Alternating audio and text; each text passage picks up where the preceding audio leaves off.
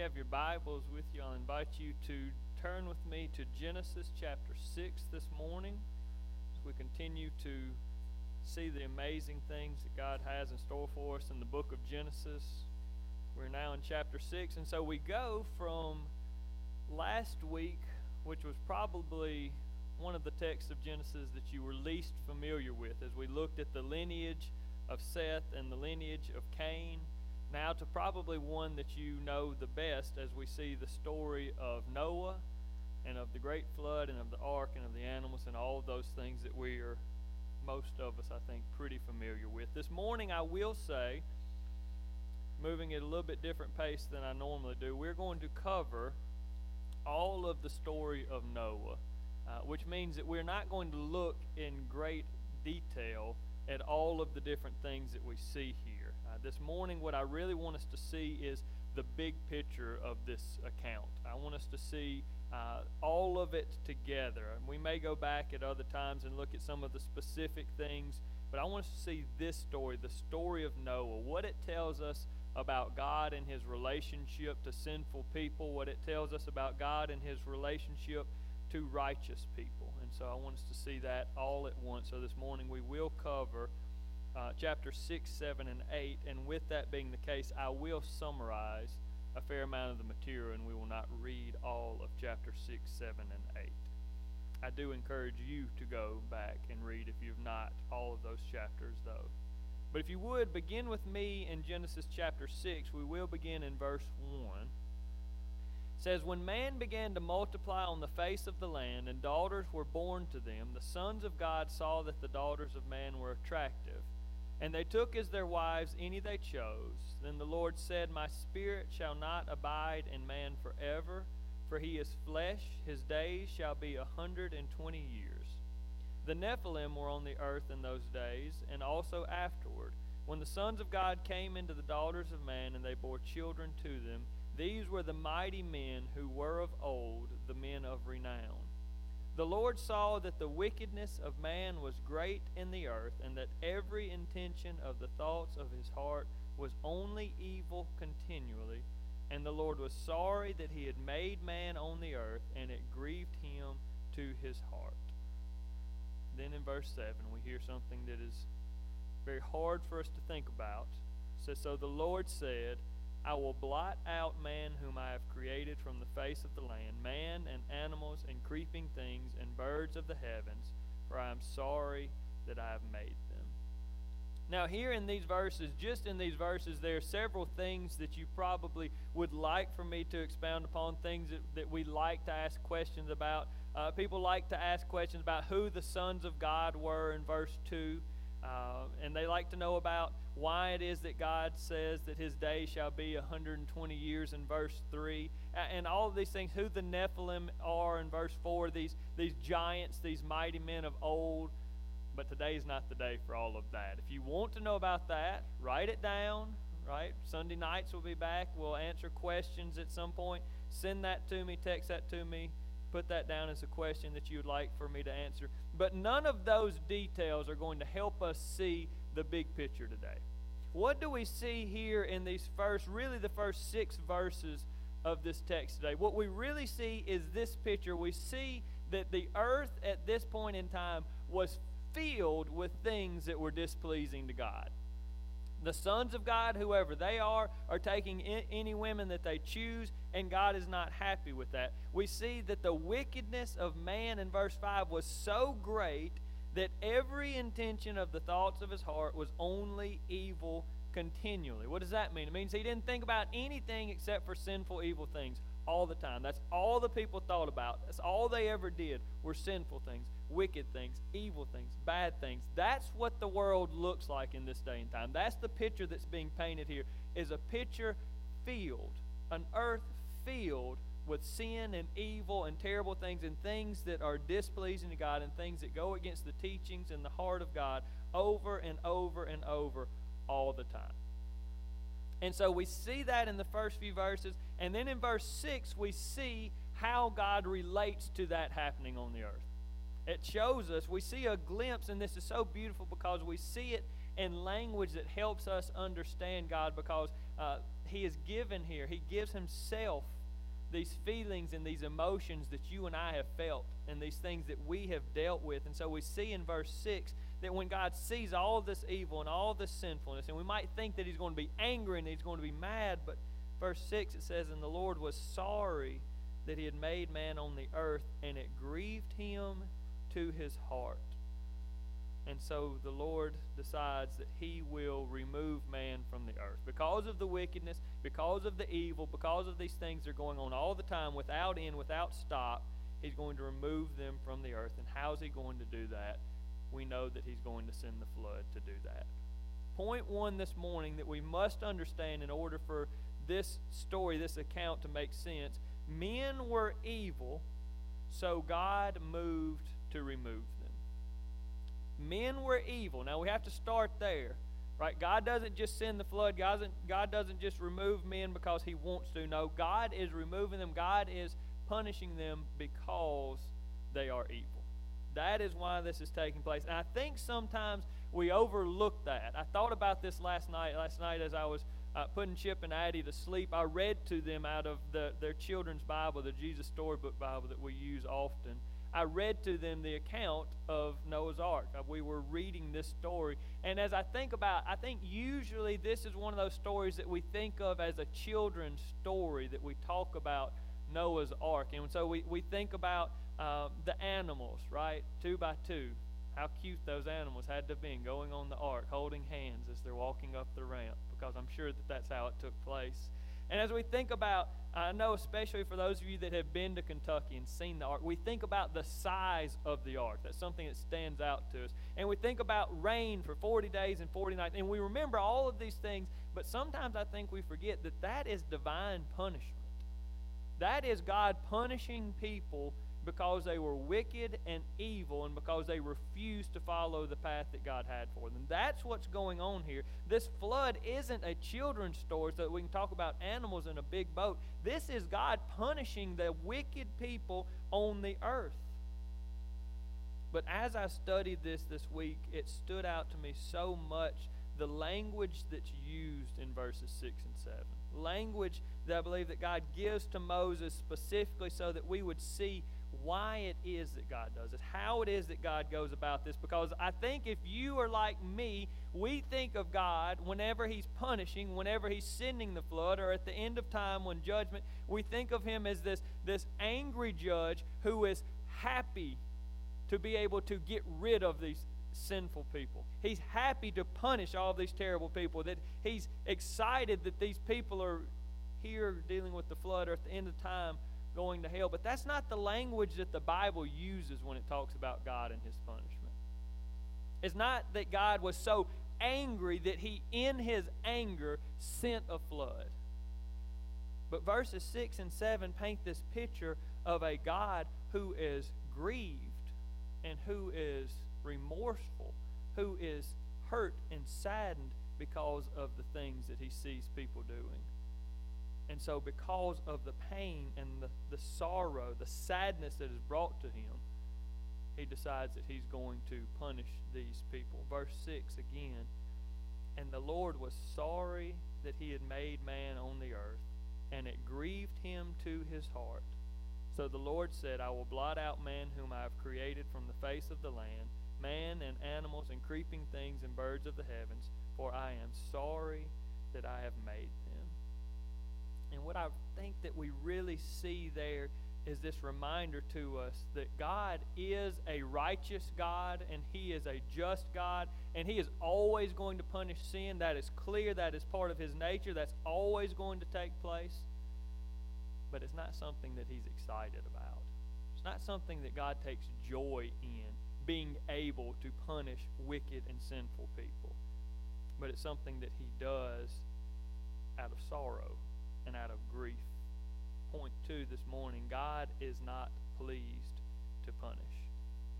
The picture we see here is not a God who is excited that he got to send the flood and kill all the wicked men, but a God that sent it out of judgment because of the grief and the sorrow that he felt. We read this in Ezekiel chapter 33, verse 11. You don't have to turn there. But in verse 11 of Ezekiel 33, it says, Say to them, As I live, declares the Lord God, I have no pleasure in the death of the wicked, but that the wicked turn from his way and live. Turn back, turn back from your evil ways, for why will you die, O house of Israel? And in the opening text that we heard earlier today that Cade read for us in 2 Peter chapter 3 verse 9 it specifically says the Lord is not slow to fulfill his promise as some count slowness but is patient towards you not wishing that any should perish but that all should reach repentance. We don't have a God who, out of anger and excitement, punishes people, but we have a God whose desire is that people would turn and that people would repent and that people would not live in wicked ways, that people would not be sinful, that people would, in faith, turn to Him and be righteous and follow His ways. But because they don't, He does punish. He does judge. He does at the end of people's lives. He will at the end of time. And we see the same picture here. Don't mistake the fact that God doesn't desire to punish for the fact that God will not punish. Don't mix those up. Just because He does not take pleasure in bringing judgment does not mean that He will refrain from bringing judgment because we see it here. Even though He did it out of grief and sorrow, He does send the flood the flood does come, and the sinful men do die in punishment for their sins. But look with me in verse 8 as we see a little bit of a change, a little bit of a breath of fresh air, if you will, in the heavy beginning of this text. It says, But Noah found favor in the eyes of the Lord. These are the generations of Noah. Noah was a righteous man, blameless in his generation. Noah walked with God, and Noah had three sons Shem, Ham, and Japheth. So here we see in the midst of this sinful world where everything's evil all the time and everything's going wrong and people are doing things that are so displeasing to God, we see this man that in verse 8 we're told found favor in the eyes of the Lord. This man that was righteous, this man that in his generation that he lived in was a blameless man, this man that, that found favor with God we see Noah. And Noah stands out like the shining beacon, this, this man that is different than everyone else. And of course, we know that this story really changes, really hinges on this man that God has found that he has delight in. God tells to Noah as you go through the next several verses, and we're not going to read all of them, but God tells Noah what the plan is. We'll see a summary of it in verse 17. God says, For behold, I will bring a flood of waters upon the earth to destroy all flesh, in which is the breath of life under heaven. Everything that is on the earth shall die. But I will establish my covenant with you, and you shall come into the ark, you, your sons, your wife, and your sons' wives with you. And of every living thing of all flesh you shall bring two of every sort into the ark to keep them alive with you. They shall be male and female. So we see the picture, and of course, this is the part that we remember. Right? God's going to send the flood. Noah's going to build the ark. He and his sons are going to build the ark, and they're going to take their time. They're going to build this huge ark, and then God sends the flood. And he tells Noah why. He explains to them that this is to kill all of the wickedness and all of the sinful people off of the earth. And if you read through chapter 7, and if you read through chapters 8, that's what we see. Again, I'm going through all the details 40 days and 40 nights of rain, and it talks about how many days the rain stayed on the earth, and it talks about the fact that it covers all of the land, and it goes through the dimensions of the ark and how big it should be, and the animals, and getting food for the animals, and all those things. But I don't want us to spend a whole lot of time on all those details because we can get caught up in those details and miss the big picture of this story. But what do we see about Noah that's more important than the fact that he built an ark? Because if I ask most people, what do you know about Noah? That's the first thing. He built an ark. What else do you know about Noah? Well, he put all the animals on the ark. Well, he sent a dove out. We can go on. on. But what we see about Noah that stands out, I pray most, as we look at this text in its entirety, is that Noah was seen as righteous before the Lord. Noah was blameless in his generation, verse 9 tells us. That verse 8, that he found favor in the eyes of the Lord. And who was the one person that he and his family were saved? Noah. Point three the righteous are spared from wrath. Now, here it just so happens that the righteous was one, he and his family were spared, but he is the only one that's given to us as righteous. But righteous people are spared from wrath. We see that clearly here. The flood comes, and Noah wasn't killed. God warned him. God told him. God told him to build the ark. He's on the ark. He's saved from the wrath that comes. But what I want us to also see as we see this big picture of the story of Noah is that this is not just a reflection of Noah and his day and time and the flood, but this is a picture, a reflection of our lives as well. Because all of us are in one of these two camps. All of us are either sinful and evil and living our own way and rebelling against God, or all of us are in God's eyes righteous. We are living in a way that would make us seem blameless in our generation. We are finding favor in the eyes of the Lord. We're one of the two, and if you hadn't picked up on it yet, here's the news that comes from that. If you're in this camp, the sinful, wicked, evil, living for yourself, doing your own thing, judgment's coming. Not going to be a flood, right? We see God sends the rainbow, and every time we see a rainbow, we remember the promise. God's never going to destroy the earth by flood again. It's not how it's coming next time. But it's going to be eternal when the judgment comes. And if you are sinful, and if you are wicked, and if you are without God's favor, that's what you're going to deal with. You are going to deal with judgment. God is not going to be excited to judge you. He's not going to be thankful that you're going to hell forever, but He is righteous and He will bring about that judgment. He didn't want to bring the flood, but He brought the flood. He doesn't want to send you to hell, but if you are guilty of your sins when you stand before Him as judge, He will send you to hell forever. The Bible is clear about that. But if you are on the other side, and if you are righteous, if you are without sin when you stand before God, then just like Noah was saved from the wrath of God that came in the flood, you will be saved as well. But for most of us, that doesn't sound like good news. When I tell you, if you are perfect when you stand before God, if you are guilty of nothing when you stand before God, you will be spared of his wrath. We should say, uh oh. Right? That's not good because I am guilty of things. I have done things before that I shouldn't have done. I have followed my own way. I have gone against God's word. I have gone against the teachings of the scriptures. So, how is this good news?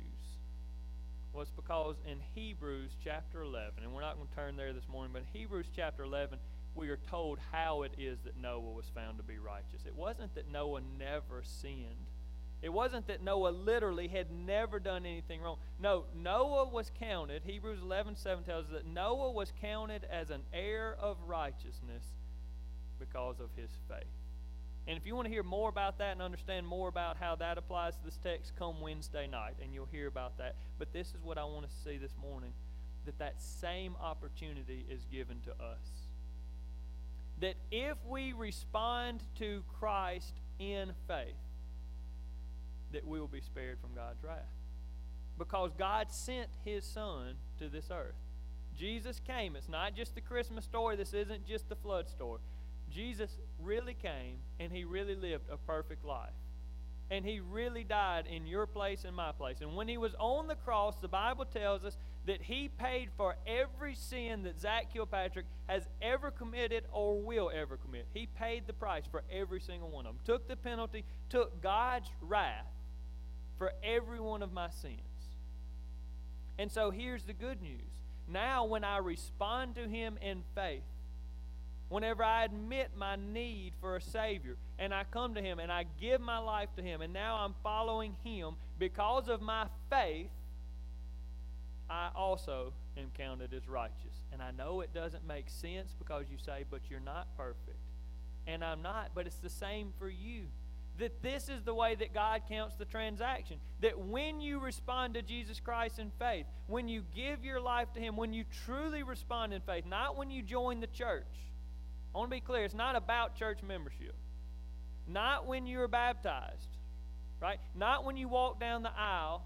Not when you repeated a prayer that somebody else said. When you give your life to Jesus Christ. Now, all of those things can be signs that you've given your life to Jesus Christ. But if I ask you, why do you think you're going to heaven? Don't tell me because I'm a member of Mount Zion Baptist Church. When I say, Why do you think that you'll go to heaven? I pray that your answer is because I have faith in Jesus Christ. And I know that He is my Savior. Because when you do that, when you respond to Jesus Christ in faith, every sin that you've ever committed is gone. God takes them away. And now, just as God looked at Noah and Noah had favor in God's eyes, and God looked at Noah and said, He is righteous, and God looked at him and said, He is blameless.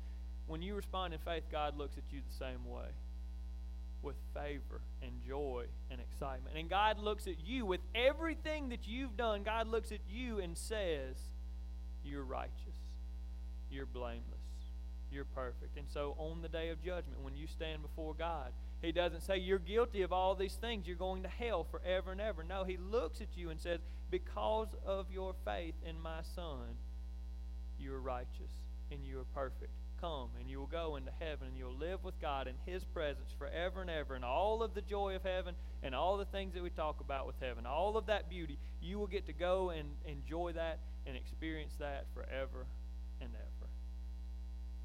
In the story of Noah and the flood, we see a reflection of all of history. There are two groups of people here there are sinful people and there are righteous people. There are people that are sinful because they have sinned and they are guilty of their own sins. And there's a person who is righteous because he has faith in God. In all of history, you're in one of those groups. You're either sinful because you have decided to do things your own way, or you are righteous because you have responded in faith to Jesus Christ. And in this story, what happens to the sinful people? They're killed. They go through the flood, they die what happens in real life in our day and time, I may not say real life because this really happened in real life. What happens in our day and time outside of the flood, what happens in other times when sinful people come to the point of judgment, they're dead spiritually and they're banished to be separated from God forever and ever in a place that talks the Bible talks about as being an unquenchable fire in a place of wailing and crying and gnashing of teeth and all these things. You go there forever and ever and ever. And again, I don't want you to mistake because some people say, well, God is a loving God. He wouldn't really send anybody there, but that's not what the Bible says. The Bible says He's a loving God. The Bible says that His desire is that you would repent. The Bible says that He doesn't take pleasure when wicked people die. But the Bible also says that whenever wicked, sinful people, guilty people come before Him, that He banishes them to hell forever and ever. And if you're here today and you've never responded to Him in faith, that's what you face. But if, like Noah, you respond in faith, you come to Him and admit your need for a Savior, you recognize that He is the only one that could save you, and you dedicate your life to Him, to live for Him every day, then He makes you righteous. He takes away your sins, He takes away His punishment, He takes away His wrath. So this morning, I ask you that you would take a moment and look at your life and ask yourself, where you are. If I were to ask you this morning on the way out, why is it that you have hope that when you die that you'll go to heaven? What is your answer? If it starts out with who your parents are or your family or how long you've gone to this church or how much money you give or how well you attend or any of those things, brothers and sisters, let me ask you today to reconsider.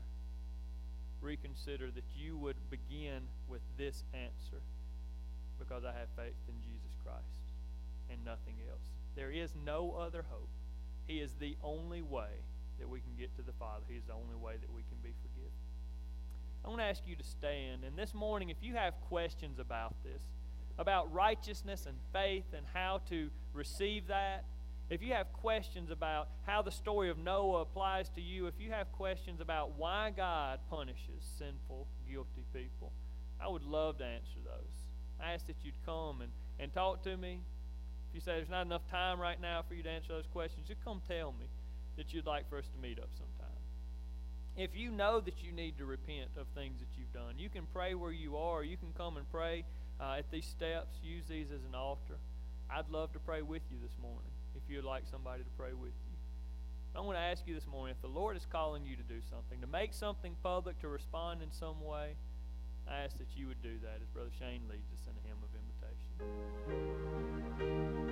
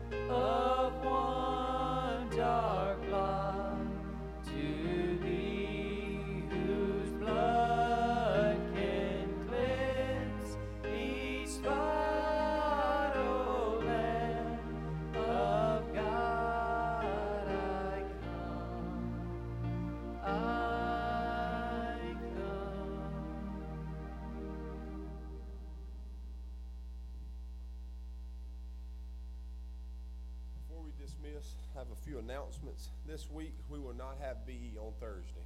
Uh, This Thursday, will not have BE. Wednesday night, all student uh, parents, please come uh, with the waivers. Uh, We will have Ms. Jan up there notarizing all waivers, and we need a copy of, of their insurance. Uh, That will be Wednesday night. We will also have a college and youth night tonight at the Watsons from five to seven, just to get together and swim, eat pizza, and have a good time. Also, if there's any, this is late notice, but if there's any male uh, here this morning that would love to have a, a great and exciting week at youth camp, uh, I'm looking for another male. That's the 15th through the 19th, so that's just one week out.